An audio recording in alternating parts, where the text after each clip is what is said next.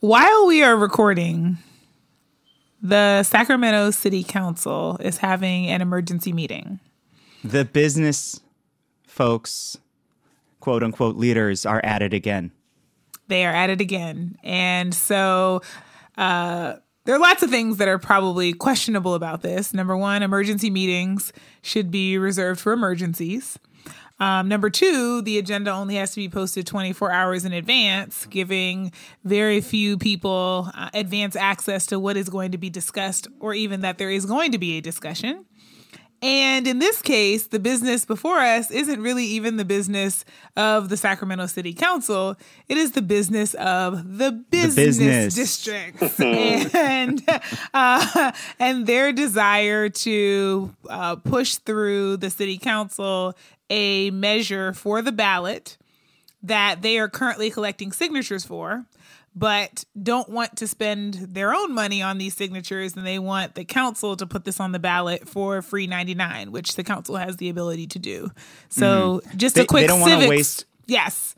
They want they don't want to waste a week of spending um laborers' wages that they've stolen on um, this evil, evil measure that they're pushing. Correct. So they're trying to get mm-hmm. the city council through city manager Howard Chan to do their work which we will we'll get to the kind of what they're trying to do in a moment but just a quick uh, civics lesson um, for context. So when we have our elections um, there are two ways that the that measures appear on our ballot either because a legislative body votes to put them on or because uh, members of the community collect signatures and so, um, in the case of, of course, elected officials putting it on, all they have to do is vote in their body and it shows up on the ballot. Whereas if you're collecting signatures, you usually have to pay people to go out and collect those signatures because it requires a lot and um, and you need somebody, you need more than volunteers to be able to do that.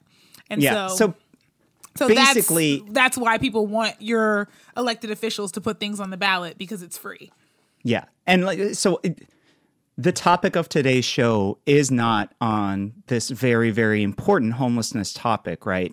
The topic of today's show is going to be on the mass shooting that happened over the weekend here in Sacramento, the largest we've ever had in our city. But we're forced to touch on this because of these tone deaf, horrible folks in the business community pushing this last minute meeting for a last minute out of nowhere vote while everybody else is trying to process what just happened over the weekend. I don't think I can stress enough just just how horrible that is. Um, and we can name names here, right? Uh, I don't know who this Conway guy is. Isn't he from L.A.? I'm not sure. Yeah, he's trying to like push this law in LA. He's coming up here for this. Then we've got, you know, the the Barry Broome types of GSEC. We've got uh I saw Josh Wood up there on the dais today of um uh what is it? Uh, region business. Um although now he's just with that uh right-wing democratic uh PR firm on I Street. Um you know, with like the Townsends, David Townsends, and those folks. And then Amanda Blackwood of the Metro Chamber is up there. Uh, all of these folks are working with City Manager Howard Chan to to really circumvent um, really any public discourse on this. And like, it's just it's a horrific look. Well, it's a horrific look, and I feel like even to the topic that we're going to talk about today, there's always the the discussion of equity that's at play. And in this case, I'm thinking about the equity of who's allowed that audience, um, what convenience looks like, or inconvenience for that matter. The fact that the business district, district, which is about making money, doesn't want to spend money to push their agenda forward. Um, it's interesting that city council would say, you know, we'll go ahead and take a vote on this where you have half the signatures that you probably need to get to a ballot measure, whereas most community um, driven ballot measures they want to see the full number and then they want to do a verification of those signatures. So again, who's prioritized within we're going to actually take governments into action versus who's forced to fight for the pennies and scraps just to get justice and equity. I, I think it's always always fascinating to see how often our city that has an elected body of Democrats move in that way. But I digress. Not to mention the fact that they're alleging, you know, they're claiming that they have half of the signatures that they need, but those signatures have not been verified yet. So we have no clue whether or not that's actually Nope. true. Um, and so to take this up as an emergency meeting is an expenditure of resources, of city resources.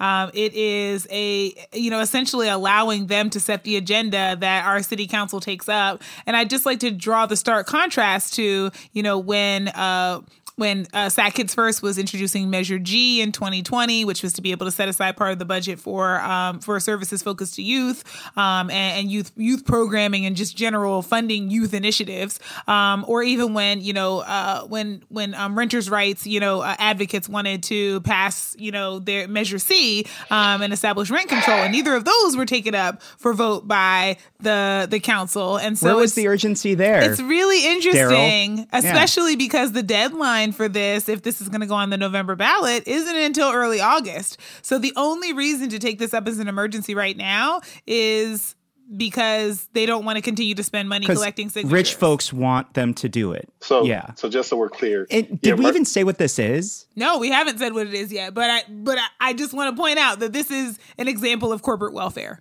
Well, and, And, I so just- don't turn around and ask about people taking, you know, public money for their their basic human needs when businesses can waste this much money even in the time that was spent tonight, even if the council doesn't uh, doesn't agree to put this on the ballot, the time that was spent tonight is wasted money on their interest and nobody else's. And if they do take it up, then they're able to save money and avoid having to spend money to do something that community advocates and renters and people with the fewest resources in our community had to go out and through their own sweat equity put on a ballot and that should be everybody on there should be shamed for that because that's disgraceful. So just just for clarity, the emergency in the situation is the saving of dollars for business interest. And- and- Right. Correct. I mean, I Correct. can't not miss that. Okay, I just want to make sure Right. it is. We could we couldn't open homeless 100%. shelters last last January when we had a storm that ended up killing six people. We couldn't do that during the emergency meeting, but we can set an emergency meeting specifically for the business interest in Sacramento. Okay. Yeah. Um, yeah, I mean, in, in like, so just for folks, this is, this is a massive, like, omnibus approach to homelessness in our region that they're um, pushing forward here that would make it compulsory for the city to create beds. It doesn't say what kind, doesn't say how, doesn't say, you know, what standards for the people's quality of life who would have to sleep in those beds and then it makes it compulsory for folks on the street to take them. And then it tries to circumvent Boise decision which basically is now which basically determined that if you're going to harass folks sleeping on the streets and you don't have a bed for them then that's unconstitutional that is cruel and unusual punishment. It's trying to do all of these things and they're they're taking 24 hours to try and get the city to act on this, these business interests, when the people haven't even had a chance to breathe after this fucking mass shooting. It is unconscionable. Um, I think I know the hearts of Barry Broome and Josh Wood and Howard Chan. Uh, I'm a little surprised at Amanda on this one too. It's just disappointing. Business gone business. Looks like it. And Well- it's the role of government to limit them because it- I mean, honestly, in this they're playing their role, right? Their role is to try to squeeze as much out of everyone as possible. And the government's role is to say, "No." Mm-hmm. we protect the interests of people. So that's I think what's most disappointing today is that agendas were set to even waste everyone's time to have to decide on this tonight and that was the first misstep. And then whatever happens tonight is just an exacerbation of that. Yeah. And we're recording as this meeting uh, wraps up, so we don't know. Um, but I'm sure you'll be able to see an article by like a, you know, some reporter whose name maybe rhymes with Clee Tift or something in the morning. Um, but for now, can we talk about what we came here to talk about? We can. I think we can. I think that's a, a good good time to get into it. Yeah. All right, let's start the show. Voices, the things they said. Voices, some from those dead. All the voices heard. Voices, things we say. Voices, they're in your head. All the voices heard. Hello, everyone. You have Kempa. And Flo. And Ryan. And Ryan. And a very special guest today, um, our good friend Ryan McClinton. Uh, Ryan is program manager at Public Health Advocates, so a colleague of Flo's. Um, Woo! what up? community organizer and longtime Sacramento resident or lifetime Sacramento resident. Um, Ryan, so excited to have you. Uh, obviously, we don't have Shannon and Skylar on. Um, they've they've both got things to be doing right now. Um, but I I think this is going to be a really important episode, and we we had to put it off a couple days. But I think honestly, I think the uh, few days really allows us after the mass shooting in downtown Sacramento, it kind of allows us to speak on this topic uh, it, with a little less of a knee jerk reaction. So I think this is going to be, um, I think it's going to be a good thing. Um, but first things first, uh, Ryan, longtime friend of the show. Uh, I feel like I see you like once every like three weeks when I walk out the door. um, how are you? I'm good. I'm good. Honestly, I've been anxiously awaiting my chance to join Voices and have some of the great discussions that happen. Um, yeah, it's it's been a week for sure, as it's been for everybody in Sacramento, um, and even outside of Sacramento, just realizing what happens. But I think something that you said that's really important to me, uh, Kemp, is that that part of letting it breathe. Um, when we think about trauma so often, it's one, it's something that's we're stuck in, right? And there's an immediacy to it. Um, I think the other thing that hurts so much from it is that there's never really time to process it and and understand like what just happened. Uh, so that time in between of like what happened Saturday or sun, Saturday morning, Sunday morning, and to where we're now at Wednesday, and you actually have found out a lot more information. You can understand what's going on. I think we needed that. Um, I think there's a rush to speak to things sometimes, and you don't know all the information. I think that's harmful, especially with traumatic incidents like that, because as we'll talk about tonight, narratives go all types of ways and whatnot, and it's a part of where do we rein that in and actually get to the source of the issue. Absolutely.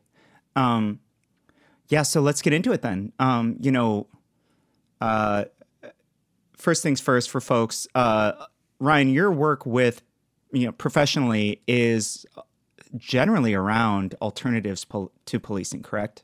Yeah. Uh, currently, I'm at Public Health Advocates, where I'm focusing on a campaign around first response transformation. So, how do we look at the systems that have been our go-to for safety and in crisis situations, and recognize is there are they equitably responding? Are they giving us the responses that we need for our communities? And is it the best way to do it? Um, I think for me, it was an evolution of the work I had previously been doing for about five years or so, or four to five years, um, around gun violence intervention, um, uh, reducing mass incarceration, um, reducing violence in Black and Brown communities, um, and really finding ways to empower our communities to be safer from their own volition and for their own leadership. Um, so when you look at the first response system as it is now, I think we're really at a critical time to look at are we defining public safety the right way? Are we defining uh, first response to the right way? And are we really understanding what's happening in these moments, like Saturday or Sunday morning's unfortunate events, to really get to solutions that work? And Yeah. yeah, Um, I'm the, I, the, I'm really, uh, really thankful we got to have you on today for this. And like, very honestly, it's kind of serendipitous. I was walking up to K Street. I ran into you basically on K and 10th, where where all of this happened, um, and we just started chatting, and and probably for about 10 minutes. And I was like, man, I, it'd be really nice to have you on the show if we could get you this week. So I'm glad we got you. Um, why don't we start with just like the facts of of what happened uh, in Sacramento on Saturday night slash Sunday morning, right? Um, why don't you two leave this part to me, uh, fill in the blanks as as we go. But I think um, you know, with Ryan's expertise and Flo's expertise as a public health professional, like I'm going to be doing more asking questions as we go on. Um, basically effectively Sunday morning around 2 a.m. in downtown Sacramento, around the corner of 10th and K Street. This is, you know, just like two blocks from the state capitol. There's there's a good number of nightclubs, bars, all these different things over there, and it usually gets kind of um, kind of popping over the weekends, right? Um, at this time, uh, there was effectively a mass shooting, right? Um, we so far what we know is from what the police have told us, right? Um, police have said that there have been at least five shooters. Um, they found at least 100 shell casings, which means at least 100 bullets were shot, but I, have seen estimates up to over 200. Um, six people died in this uh, three men, three women, um, varying ages from like 21 all the way into their 50s. Um, one woman, in fact, was unhoused and had, you know, been sleeping in a little alcove right by there for years and years. Um, so there, there, there are many sort of different uh, directions to to this story. As we found over the week, um, two people were arrested directly related to this. Um, we don't need to even release names on this show. I I, I kind of don't believe in doing that on something like this. Um, but they were on gun charges. One was on um, gun assault, um, which I'm not sure the necessarily what that means. One of them is in jail currently on on not allowed to be released, no bail. Uh, the other one, who is his sibling, uh, is I believe currently in the hospital. Uh, and will be taken to jail and arraigned um, once once he's deemed healthy enough for that. Um, and then a third person's been arrested. Uh, really, with there's no they have nothing necessarily on this other than the fact that there is footage with this person holding a gun and uh, this person is not legally allowed to hold a gun um, i don't know why this is ending up in the stories but look at this. Here i am now bringing this up as well. Um, that's what we know so far. Am i missing anything? Um not so far. No, okay. straight straightforward. Mm-hmm. Um, so, so I, I guess like let's do an initial response as community advocates. You know, as as you know, human beings who are Sacramento residents. Um, what what's the initial response that that we have on this? If I can jump in for one quick second and ask for a little grace on time of it. Um, one thing I definitely want to would like us to do is to honor the lives that were lost, especially the innocent lives. Um, yes, thank you, Ryan. No problem. Yeah, just a few moments of silence, just to in respect to those lives and their loved ones.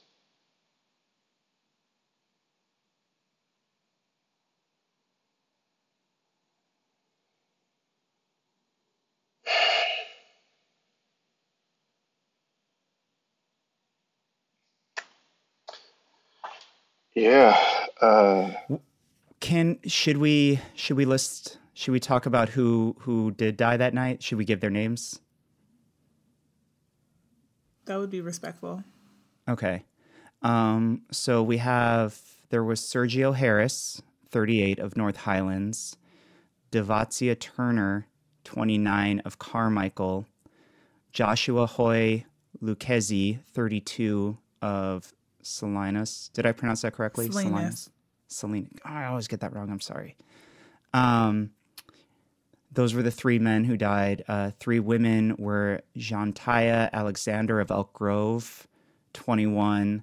Uh, Melinda Davis, who had been living over there around K Street um, in an alcove, 57, um, known very well by a lot of uh, local advocates and Yamil Martinez Andrade, 21 of Selma in Fresno County. Uh, and thank you again for that, Ryan.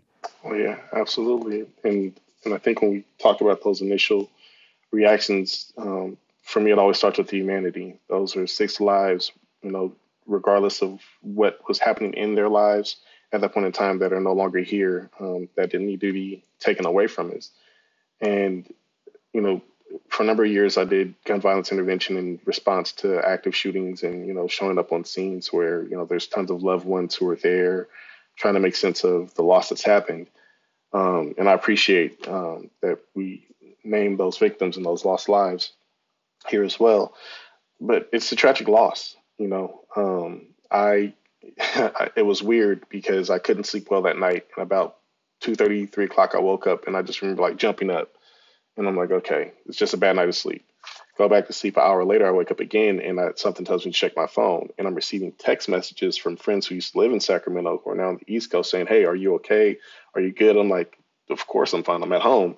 But then I look at um, KCRA, and I see that was the first uh, outlet I seen that reported the story that there was a mass shooting downtown. And my mind started immediately going to the intervention workers and the folks who are likely to be there at that time and have probably been out there for several hours at that point um, to understand like what's happened and try to mitigate any further harm. Um, and then it's putting the story together of what actually happened, right? You know, you read a news article at the initial stages, there's probably five lines, no more than six sentences that say shooting down here, this many people harmed, more details to come. You look at video clips, they're just regurgitating the same information because they're trying to get it as quickly as uh, possible. And I think the other part of it that comes from the gun violence intervention piece of it is that we often say the streets uh, talk faster than news outlets. Um, so then starting to turn to those sources to like get more and more pieces to the story. But at that point, you're still trying to make sense of it all, like what happened and what caused it and, and what spiraled. And I couldn't rest beyond that. Like it was just disruptive. Um, Flo, how did it uh, hit you? Yeah, I was awakened at about you know 5 a.m. or so from a call actually from the East Coast, um, and from one of my like favorite people in life and that I've known my entire life. Um, uh, and uh, he called and was just like, "Are you like?" Are you alive? Are you okay? And I was just like, I didn't know what had happened because I was asleep.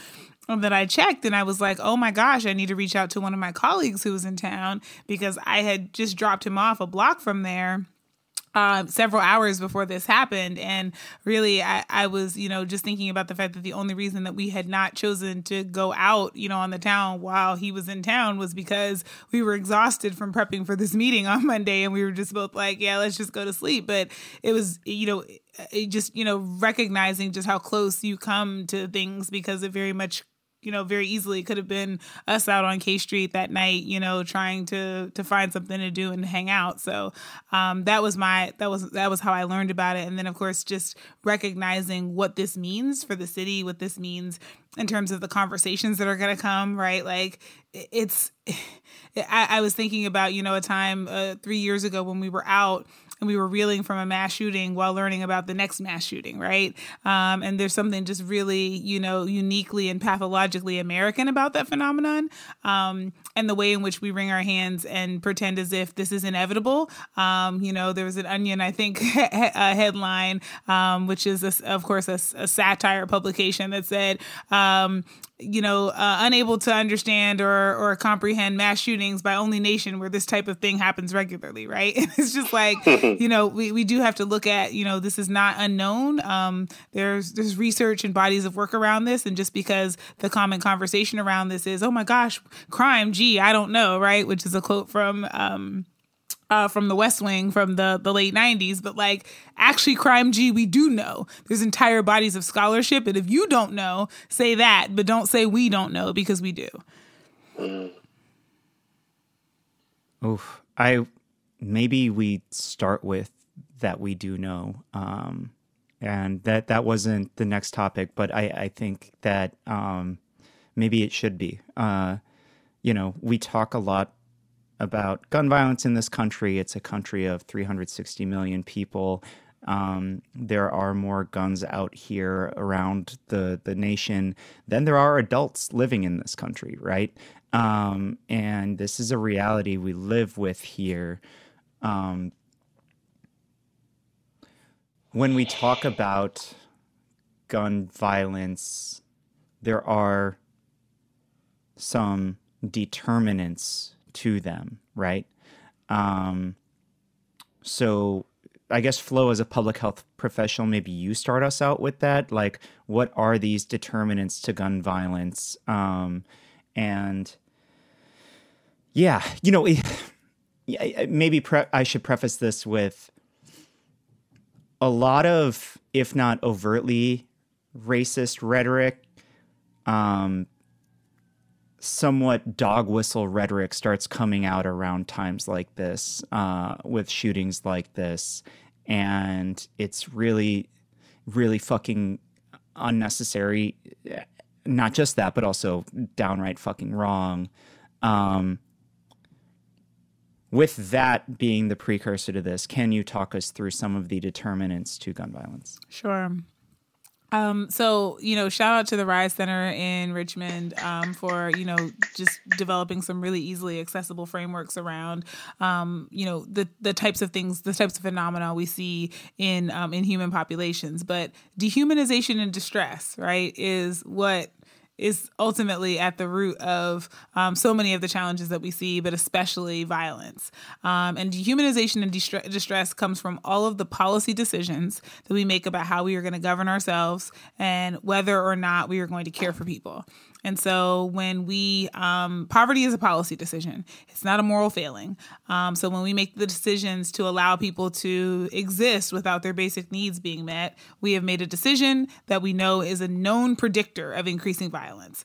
Um, concentrating uh, people with you know traumatic histories in one place and then um, you know imposing institutional violence on them is another known determinant of violence. Um, so we we we understand we have you know again vast bodies of work talking about how when we don't have you know affordable housing for people when we don't provide ways for people to be able to have um, work that pays a livable wage when we don't provide childcare in communities um, and therefore people are lost are left to decide between being able to provide for their families or or um, or being able to care for their children. Um, we're leaving children often unsupervised at times because we're trying to make sure that they have a place to live, um, and that is one of the you know like having you know no activities and no supervision between three and six p.m. is a known predictor of you know of youth violence, right? And so just there there are things we already know um, that we've made conscious decisions not to address, um, and if we did, we could certainly decrease violence.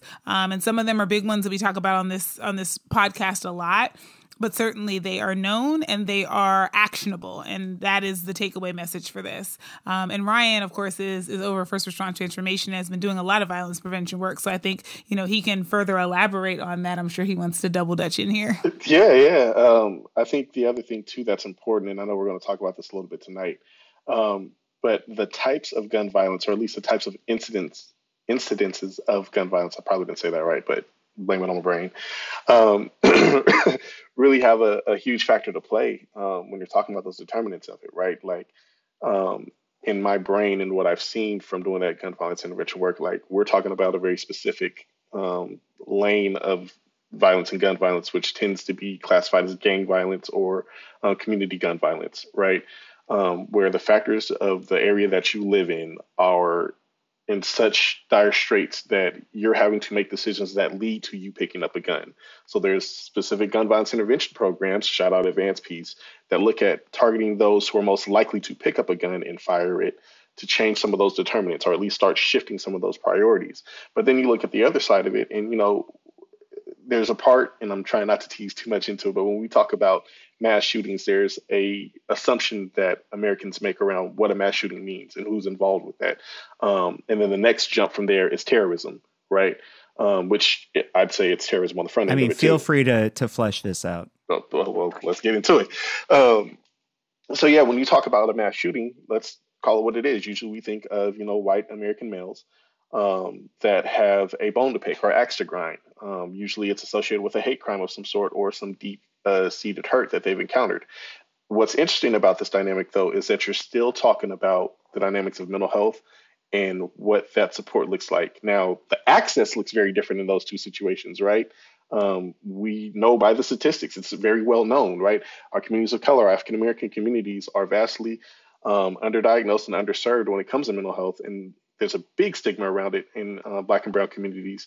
Yet the problem still persists of trauma and how it's addressed um, or if not addressed, resulting in the outcome of gun violence, right? But I think they're very two different microcosms of it, right? This was horrible in a number of ways because we've seen so many innocent lives taken. But I think in one of the articles, I think was the LA Times, um, and I rarely like to um, give love in any way, shape, or form to policing because I think there's so many harms that need to be addressed from policing first before we continue to pat them on the back for the job they've done. But uh, our local police chief did say something that I thought was very true. She said, you know, we're seeing a very public display that our communities know all too well in terms of some of the community violence that happens and the gun violence that happens, where there's innocent people that are lost by gun violence, right? Um, I think that's a different set of determinants than the mass shooter, you know, white male taking out mass victims, right? There's very different circumstances of what that that support looks like to prevent that. Um, so there's a, a, societal illness of like also uh, like white supremacy that is a determinant to to those shootings. Um, that it's. Mm-hmm.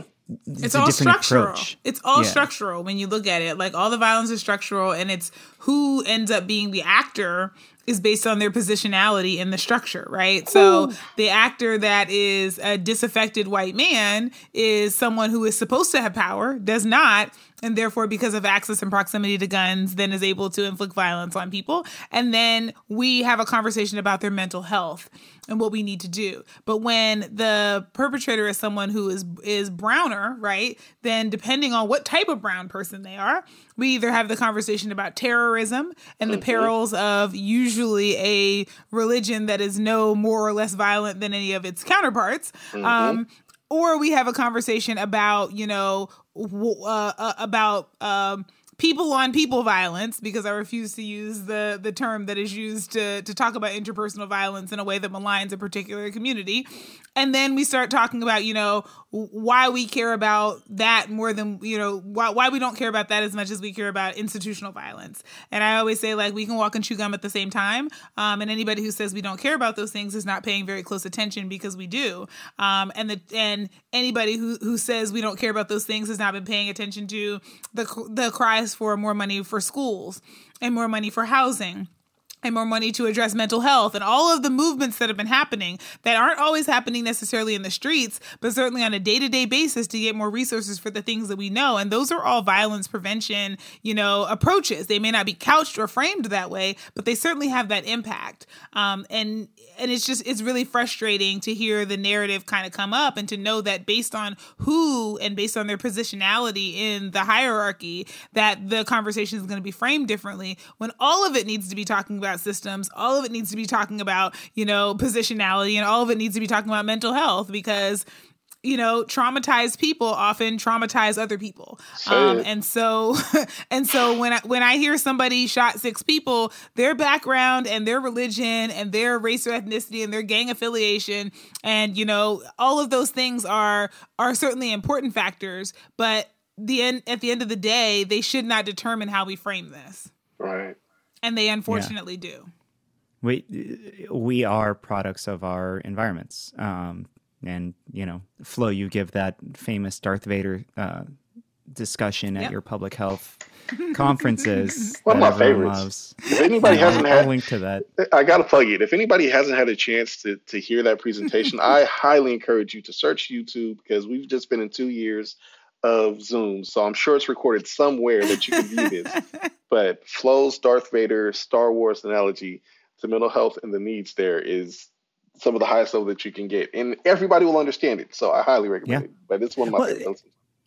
Flo, give like a, a, 30 to 60 second, like, it, it, you effectively are arguing in this speech that um, there are certain traumas that we deal with in our youth that will determine how well adjusted to a society, our society, we will be.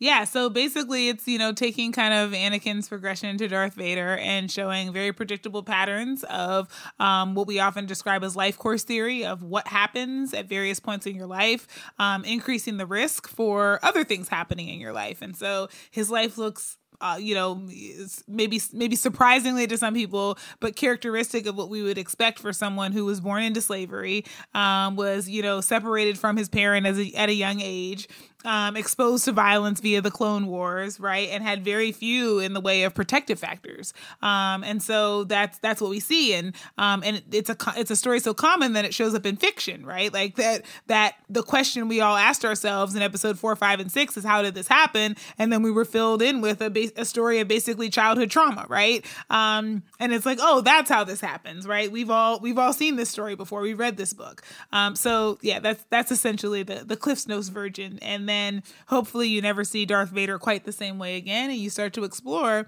the backstory of all of your heroes and villains is often one protective factor difference, right? Like for Batman, the difference between him being the Joker and not is Alfred, right? Like he had Mm-hmm. a trusted adult relationship that was meaningful in his life and helped him deal with his childhood trauma. He also was rich, but those two things together helps. really It helped helps. make things make things you know work out for him, right? And so, um, and you know, and the Joker was you know decidedly not in most of the stories that carry him through, right? And so, and also does not have a mentor or trusted relationship, and so it's just one or two factors that when you change them are the difference between somebody you know being able to tolerate the stress that that is in their lives and not being able to, and it showing up in ways that impact everybody around them.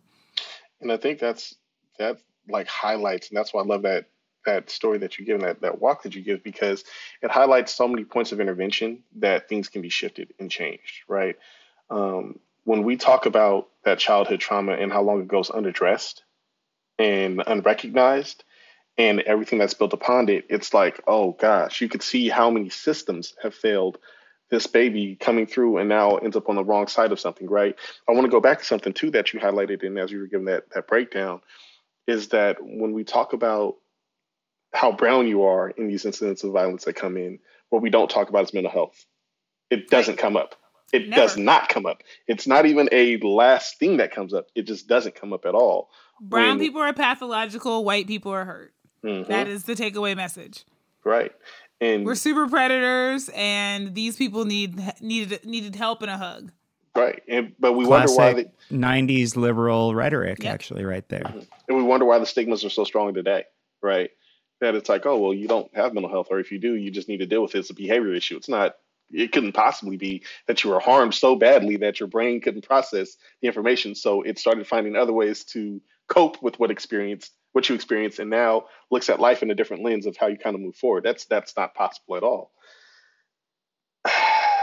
It's what drives so much of the work that I do, not only with public health advocates, but in outside spaces, right? Like I scream, I feel like I scream at the mountaintops of, hey, black people need mental health. I'm gonna just say it very clearly because it's, and let me say it even more clear than that. Black people need ex- access to mental health that's culturally competent because Yes. the way that it's framed usually is not framed for our demographic. It's right. not. And if you get some white, you know, like therapist who has no no understanding of your context, who you are, like how far do you think that's going to go?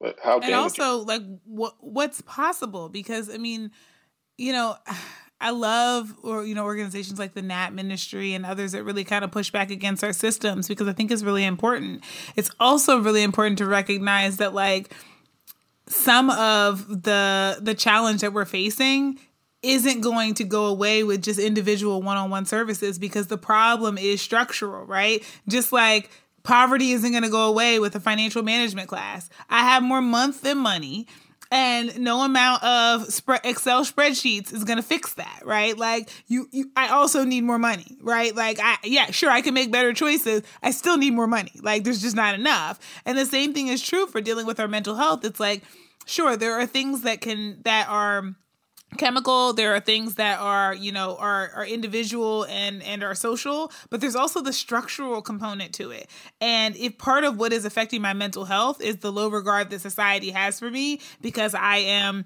black or i am trans or i am queer or i am disabled or i am you know all of these things i am unhoused we also have to address that. That's not going to go away just because I, you know, find a way to take baths and meditate twice a day. Like some of these things also I need a lower I need to I need better coping skills certainly and I need to address the physical aspects of this Material conditions, right? but I also need a lower dosage of adversity, right? If I was being poisoned by something, you would not teach me to deal with the poison. You would also try to stop me from being poisoned. Um, and and I think that's a part of the conversation that needs to be lifted up a lot more. Is some of what we're seeing is actually not people being you know is not people experiencing um a, a crisis of unknown you know source it's actually that we have failed in our responsibility to not harm people and so they're showing up in the ways that harm people showed up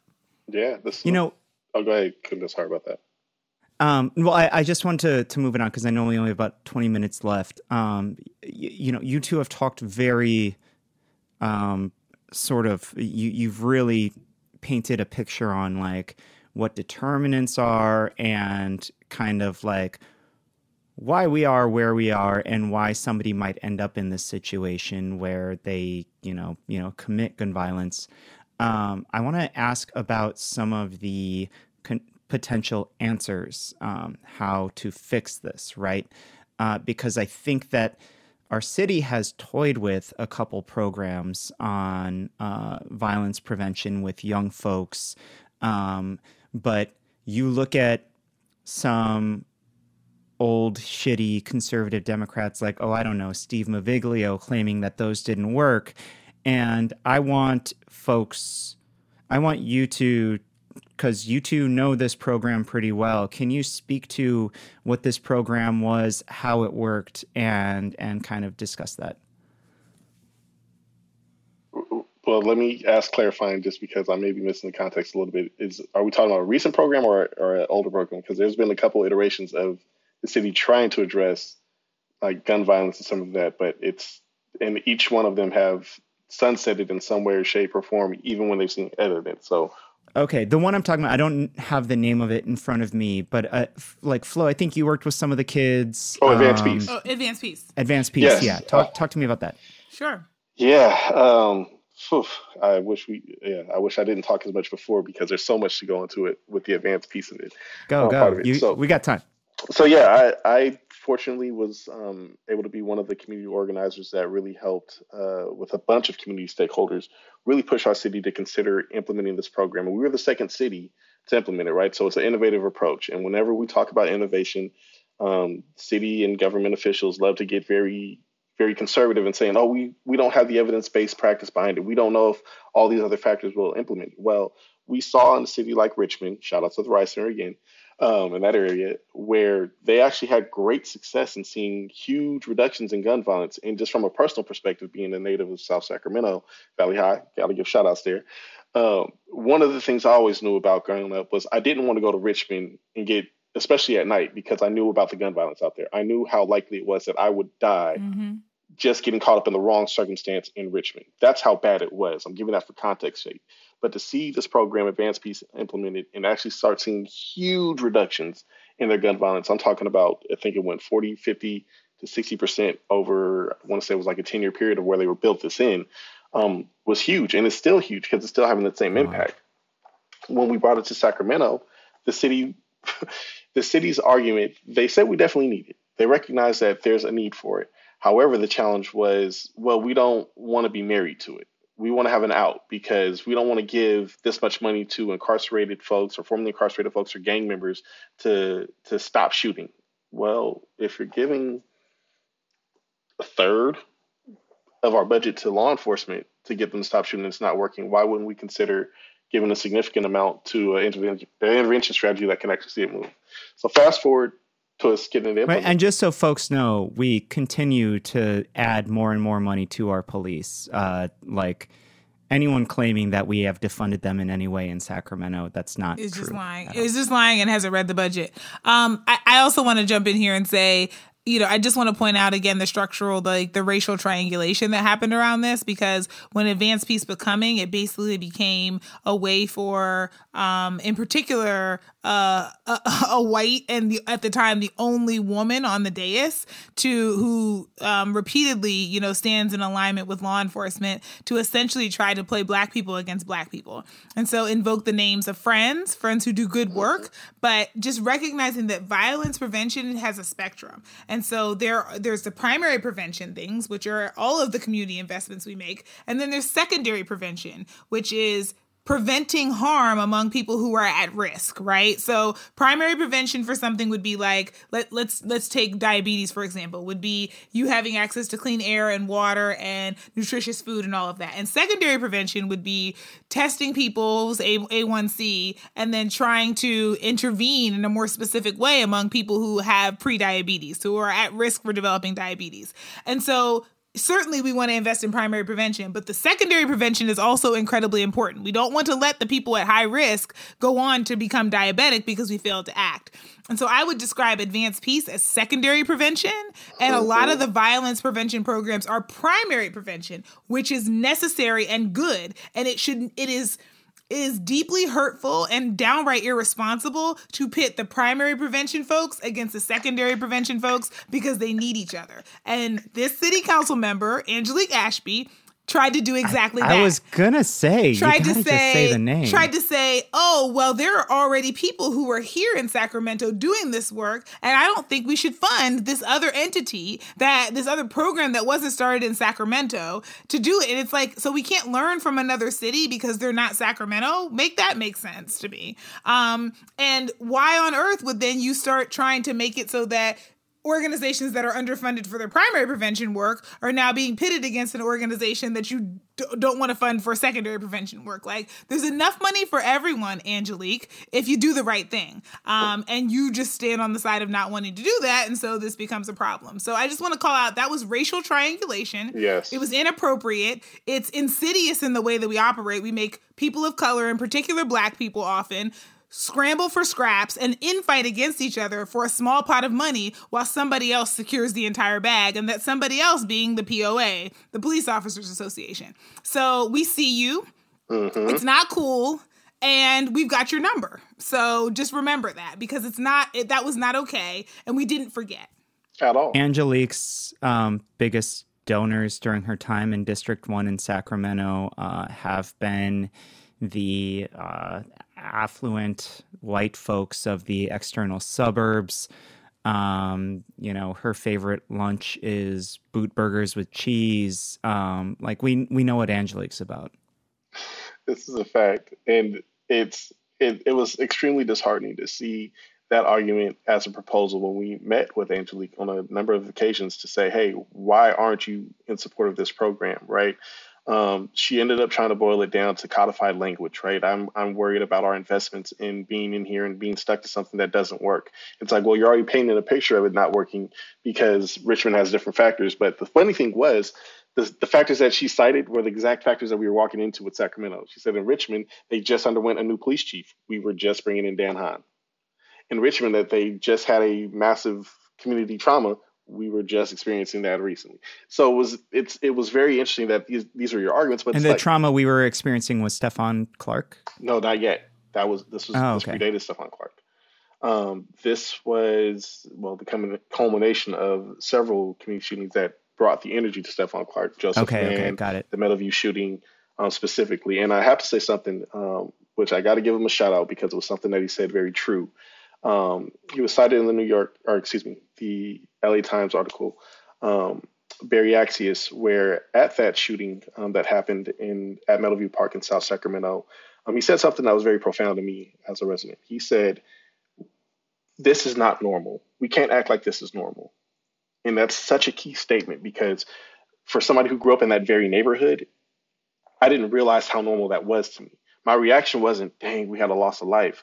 Man, what's going to happen to these kids who are here? And like, none of that was was my thought. My next thought was, oh, you just activated OGs who are going to come back into the streets and it's going to be more shooting because that's what happens in, in these situations, right? But it made me check, oh, wait a minute, what trauma am I walking in? And if I'm walking in that trauma, what's happening to everybody else around here? So I say that to say what Advanced Peace was introducing to do was truly groundbreaking because it's like, hey, the person that you're most afraid of, has anybody talked to them? Has anybody seen what their needs are? Has anybody understood that they're making a set of choices based on, again, what what Flo was talking about, right? Those primary investments of my life situation is messed up where I don't have have stable housing. My mother has to work three or four jobs and probably is put in high risk situations that leave me in high risk situations where I'm experiencing other levels of trauma, right? I have to find ways to provide, right? That all these different things that lead to a path where you're trying to find the best decision to secure your finances, but also secure to secure yourself, your personhood, and often associate with groups that are have different interests and lead into that life. But where Advanced Peace was stepping in was to say, hey, how do we take that person and start introducing them to these other parts that allow them to make different choices from picking up a gun that lead to that conflict, right? Right. In the first year of implementing it, Sacramento happened to see for the first year zero gun violence in our, our teen youth, or zero youth homicides, excuse me, in that first year that it was implemented. Now, of course, you could add other factors to that, but similar to what you lifted up, Flo It's- and I have it's chance. pretty incredible. It, it's it's Yeah. amazing, especially for a community where the age of shooters, active shooters, was dropping lower and lower. We've seen active shooters in the past two years as young as 13 years old, 12 years old in some situations, right?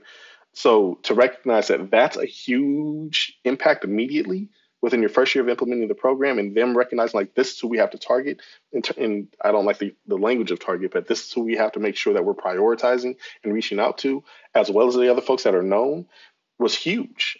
But the thing that troubled Yeah. me most with our city council and our city governments was they were constantly looking at how do we get out of this? We don't want to be on the hook for this. But it's like well this is public safety. This is investment into communities that actually is showing tangible results. Yet you rather push the responsibility somewhere else and drive the funding in another direction but you're seeing evidence here. So what's what's the real investment at that point? It's classic myopia Yeah. right? I mean it's it's they they are responding to the rich folks that that pay their campaigns that are like i want red blood justice. I want red meat justice. I want somebody to pay for this crime. And like you know trying to get more cops like an angelique type like angelique again like naturally this is it's very simple. Like she dehumanizes folks that are potential shooters right? Like by saying that it's not worth it in investing in this. And saying that we should just invest more and more and more in the police is saying that I'm just going to wait for these, eh, to use Bill Clinton era 90s terms, these super predators to act so that we can put them in prison for years and years. And it's so myopic and and we have to flip that we have to flip that narrative. Um and I mean I, I guess that that's the work that you're doing that that Flo's doing as well. But the problem here, Dave, and I, I, I really feel like I can't say this enough, is that so you know there are the people out there who would say, well, we want you know police on in, on the streets because we want them to solve these cases and we want them to to keep us safe, right? Like that is their mm-hmm. pri- like they are earnest in their in their assessment.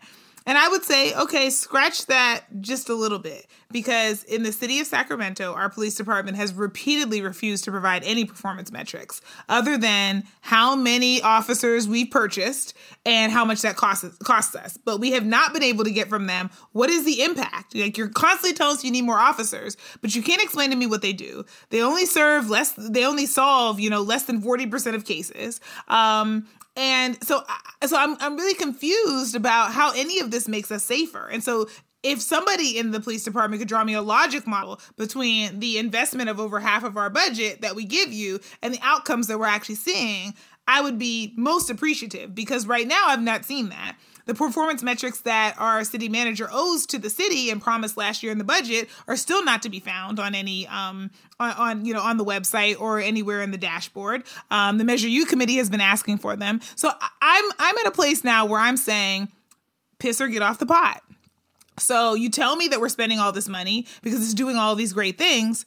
I'm from the show me state. I'm not really. That's Missouri. I'm, I from, am. I'm Pennsylvania. Well, my but family show me what that means in black and white because you keep telling me this has to happen and it feels a little bit like a sunk cost estimate of we've already spent so much money on the police we just have to keep doing it because it's the way we've always done things. But you can't actually show me any value that they're providing. Because they don't need to. Because they're riding on this sort of like American flag waving patriotism. Like they don't need to feel like they're accountable for a goddamn thing and I think that's what's really frustrating about it. I've reached out to SAC PD recently. I've done PRA requests to them on give me an itemized report on every single thing that you are spending your budget on. They can't. They don't you have any granularity to where their budget goes because nobody cares, nobody provides oversight. And really, I mean, this comes down to our city council side too, possibly our city manager. I don't know how that works. Um, but like, there's no oversight and no one seems to care. And so you have bootlickers like Jeff Harris and Angelique that just sort of rally the troops and say, yeah, let's keep buying them fucking tanks. And like, this is where we are. When Okay. What does the tank get us? Like honestly, like like I'm I'm here. I'm at your mercy. Just tell me what we got for this. Tell me what the Right. impact was, because I'm looking at my Measure U budget, and one year, um, Councilmember Eric Guerra, you know, lobbied to get I think it was ninety thousand dollars spent on sex trafficking, and the only thing that this department could tell me that they spent it on was staffing, and I was like, so were fewer women trafficked? Did you make a plan? Did you write a policy? Like, what did you, what was the impact on sex trafficking of us spending almost a $100,000 on sex trafficking? Like, it's not a lot of money, but at some point I have to say, like, start small. What did you do with this discrete pot of money for a specific purpose? And if you Right. tell me FTE, I swear, folks, I'm gonna lose my mind. FTE is not an outcome. FTE is a process to get an outcome. That person should Acronym have job alert. duties, uh, full time equivalent. equivalent. You Yes. should tell telling me how much money you spent on somebody is not telling me what they did with their time. It's telling me you hired a person to do a job. What was that job? What did they do with that job? Did they succeed? Did So- they succeed? So what you're saying, Flo, is that part of at what point do they provide or do they demand the same level of scrutiny from law enforcement and their expenditures that they do from community-based organizations and That are getting solutions five that they hundred bring forward? dollars. Yeah. Five- Yeah. They have to That- write that's going seven to go away. reports and apply and apply in a 20 page grant, but the police Mm-hmm. department just gets to show up and say, we need more. And oh, by the way, give us raises in the middle of COVID and everybody rolls over and plays dead. Like, But it does not make sense. I know we talk about this a lot on the podcast, but it simply does not make sense. And I really want everybody to be as angry about the fact that not only are they just getting all the money, but they've never actually written out a logic model to tell us why, to justify why they're getting all of the money. Right. Exactly. And like, and some folks might wonder like why we're asking this on an episode where we're discussing, you know, a shooting out in the community, but it's like more money to cops doesn't stop shootings because it's not a de- fewer cops is not a determinant of a shooting like this. It's just not. not. So, my question is what are we spending on cops? Why are we spending it? And should we not move that from the cops to the community to actually prevent these shootings from happening? How much did SAC PD have to spend on the on the Fab 40s protest, not just in like all the folks they had marching out there, you know, uh, behind you guys, or, you know, hitting Flo with a fucking bike, or, you know, pulling Ryan's shoulder out of his socket, or illegally kettling and arresting 87 people. Like, and the lawsuit that that came from all of that, like, should we not be considering this when we talk about what our cops are doing and what what community safety really looks like?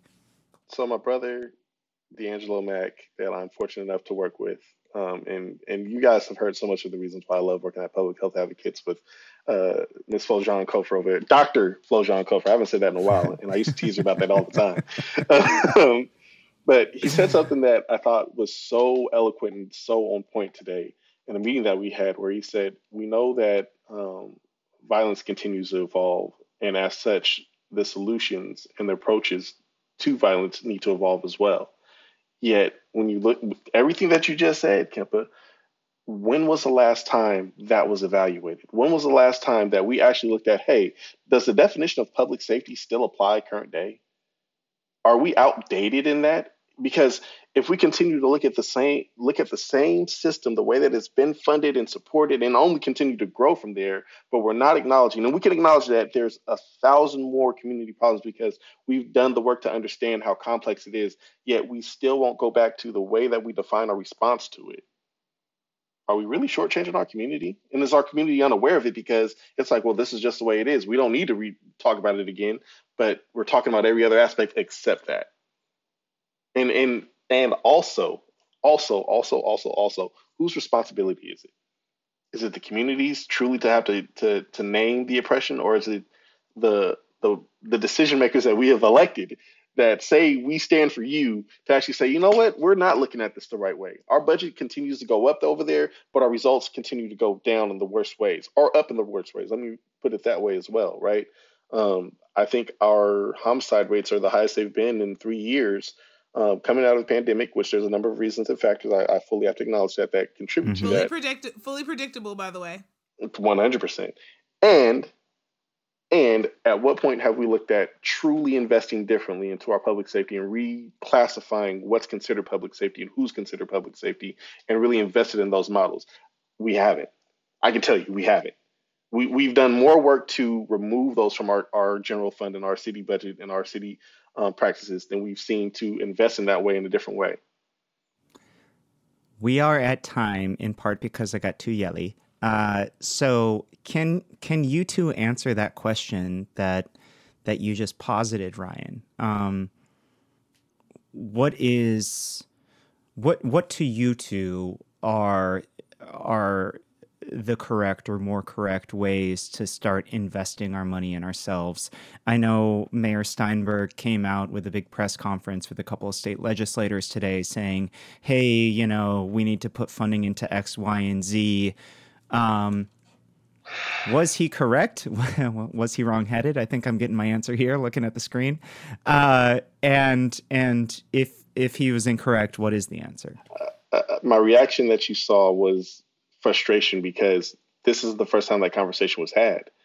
At the beginning of this pandemic, when Joe Biden got elected into office, he put five billion dollars towards gun violence intervention strategies. But when you distill that down to the state, um, county, and local level, pennies on the dollar went to the actual gun violence intervention strategies that they were talking about those dollars were designed to do. So who did it go to? So when you call for $3 billion from our state budget to do the same thing, I have to question why didn't you do that with the money you already had available? And when you're saying what does that look like, it's your Advanced Peaces, it's your um, your IYTs, it's your and there's a number of programs, and I don't want to disrespect anybody for naming or not naming all the different programs, but it's that part of where are we recognizing that it's not an either or, it's a both and solution that needs to go there.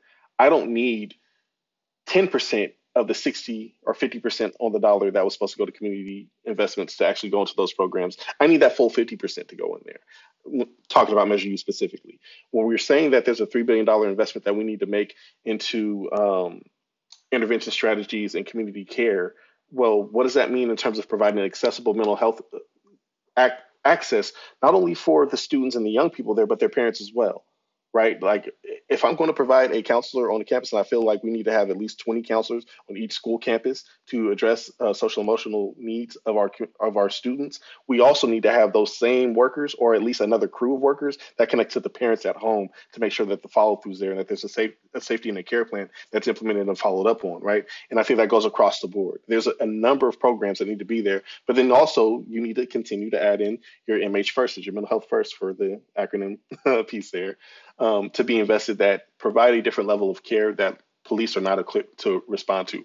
And I'm not just saying police, fire's not equipped to respond to it either. Maybe paramedicine, but again, they're looking for emergency response to a medical need. There's a difference for quality of life needs that need to be responded to, right? And the burden that that puts on our, our overall general budget, but also those departments. When you look at the cost, and I'll say this last piece before I pass it to Flo, if you look at the cost of a fire truck being dispatched for a quality of life call, it will make you sick to your stomach when you consider a battalion chief has to be on there, usually a fire chief, about three firefighters, and one paramedicine. For a call that ultimately they'll show up and leave, and their salaries that are there, you would be disgusted to realize how much money we're burning on inappropriate response for these type of programs. Right. And that's just fire, right? So yeah. I'm gonna digress because there's so much to get to, but thank you for asking that question yeah I, I, mean ryan pointed out a lot of the the structural things that are happening here that are, are a real problem. Um i think the the big takeaway here is that is the continuum of services. And i think we have this conversation a lot when it comes to housing. I think we have this conversation a lot when it comes you know to public safety. I think we have to have this conversation when it comes to you know medicine right? Is like we can't sacrifice doing things at multiple levels, right? We have to have an immediate response. But if you set the immediate, if you only fund the immediate response, right? You have people going out and responding to calls, and someone needs, you know, clinical services and you have nowhere to send them because you didn't fund the upstream stuff or someone needs housing and you have nowhere to put them because you didn't fund the other stuff so you have to think about a comprehensive approach to this you can't piecemeal this and you can't operate in silos because if you Well, we do can't just police them and cite them and no, move them. no, What? Dave. Unfortunately, we can't, and I Oh, don't know why we keep doing the same thing when it Oh. keeps failing. Um, it, it it just doesn't make sense, and so we have to think about what are we going to invest. I mean, the thing I'm I'm wringing my head around is like the, the same thing is happening with the pandemic, right? Like we invested so much after the fact in trying to deal with it, and now we're not going to learn any lessons from this, and we're going to be in the same position if there's another novel virus that comes up, or when there is a climate change event, or any of those things, because we don't actually take the time to invest in every level of prevention and service that's needed. So I don't want us to to you know not address the needs of the people who are, exist right now, but I also we got to stop having more people in the same volume of people in need. We have to do some primary prevention work. Somebody has to stop responding and start looking upstream and saying, what are we going to invest in so we have fewer people we need to respond to? And I, I just, you know, all these solutions that keep you being proposed are very short sighted. They're very, we're going to do this immediately to make it seem better. And it's very similar to, you know, doing a, a paint job when a full demolition is needed, right? Like you, you just can't, you can't paint your way out of some of these issues. You have to take a step back and say, is our system designed for the outcomes we want? Because if it's not, then all you're doing is kind of trying to play whack a mole, you know, with a problem. And, you know, our reflexes aren't that fast. Yeah. And so this this this shooting ultimately was just a symptom of structural issues that were happening, and it shows up in an individual way. And we lost six human lives. Um, it, you know, I, I'm not like a, a super like you know superstitious person or you know like oh, but like the same number of lives we lost last year in the storm, right? It, it, it, it it's it's showing up in this way, like this, like the, the a structural failure, and we lost some people, and that one was violent, but we don't see it that way because a gun wasn't involved. But all of these things are institutional violence because of inaction and because we have wrung our fing- our hands instead of actually rolling up our sleeves and doing something about it. And so I want us to actually think about where our dollars are being invested. That's why I think budgets are so important. Think about what policies we're passing. That's why we should not allow our business community to hold us hostage and to push through their agendas. Think about, you know, the volume of money we've spent on things and do we have the data to actually show that that's valuable? And recognize that each time we don't, real people lose real siblings. And you know the heartbreaking the fiance you know who's standing outside with a sister who's you know give you know in the san francisco chronicle article and giving each other a hug you know comforting each other in their loss. That's a very tangible real loss. These two people have been traumatized by what happened sunday morning because of our institutional failures. And we all have to accept some responsibility for that happening and say let's do better so that this doesn't happen to another set of families Facts. Um, that's an incredibly powerful way to end this episode. I think um, tying these two systemic issues together uh, in a way that, like, you know, we don't necessarily want to, but um, our, our business quote unquote leaders uh, have forced us to today. Um, Ryan, thank you so much for coming on. Uh, I hope we get to have you again. Um, you're just a wonderful person. Oh. It's a joy to have you on. I love this conversation. I mean, unfortunately, the topic, but I love having these conversations and digging in with y'all. I've been, like I said, I've been fanboying over my opportunity to get on Voices, and I'm like, man, can I get another one?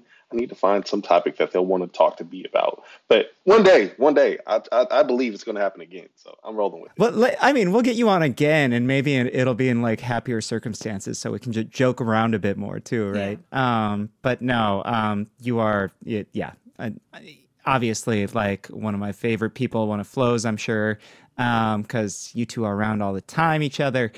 Um, I gotta wrap. th- I, I, we have gone a little too. long. Skylar's gonna be mad at us. Um, so I'm gonna wrap this up. Uh, I just want to say to folks, um, you know, take care of yourselves out there. Please, please, if you need to talk to somebody, um, do reach out to those around you. Um, and like, even if the trauma didn't affect you personally, like we all process this stuff differently. Just, just don't be afraid to talk to folks. Um, I guess just rounding out the episode, you know, uh, we love the work we do. Uh, we hope you love it too. If you do love the work we do, consider becoming a patron at patreon.com slash voices river city, as little as five bucks a month, as much as 25 bucks a month. Um, I am currently working on the Sac Follows the Money project. Uh, thank you, Tibby, by the way, uh, listener and friend, for pushing me on that and saying, hey, why are you doing this or what? Uh, yes, I'm doing it. Um, and then beyond that, uh, you know, we're at voicesrivercity.com. Um, I am on the tweets at YouKnowKempa, Y O U K N O W K E M P A. And I am at Flojaune, F L O J A U N E. And Shannon is at Shan N D Stevens. And Skylar is at Guillotine for You. That's Guillotine, the number four, Y O U. And Ryan, where can we find you? I am at Clayborn Convo. That's at C L A Y B O R N C O N V O. No, my picture is not on it, and that's how you know it's the right one. Love it. All right. Um, thank you again, Ryan. Uh, thank you again, listeners, for waiting a couple days on this one. I think it was important that we did, and I'm glad we did. Uh, and we will see you all Tuesday. Bye bye. Hey. Don't hang up, Ryan.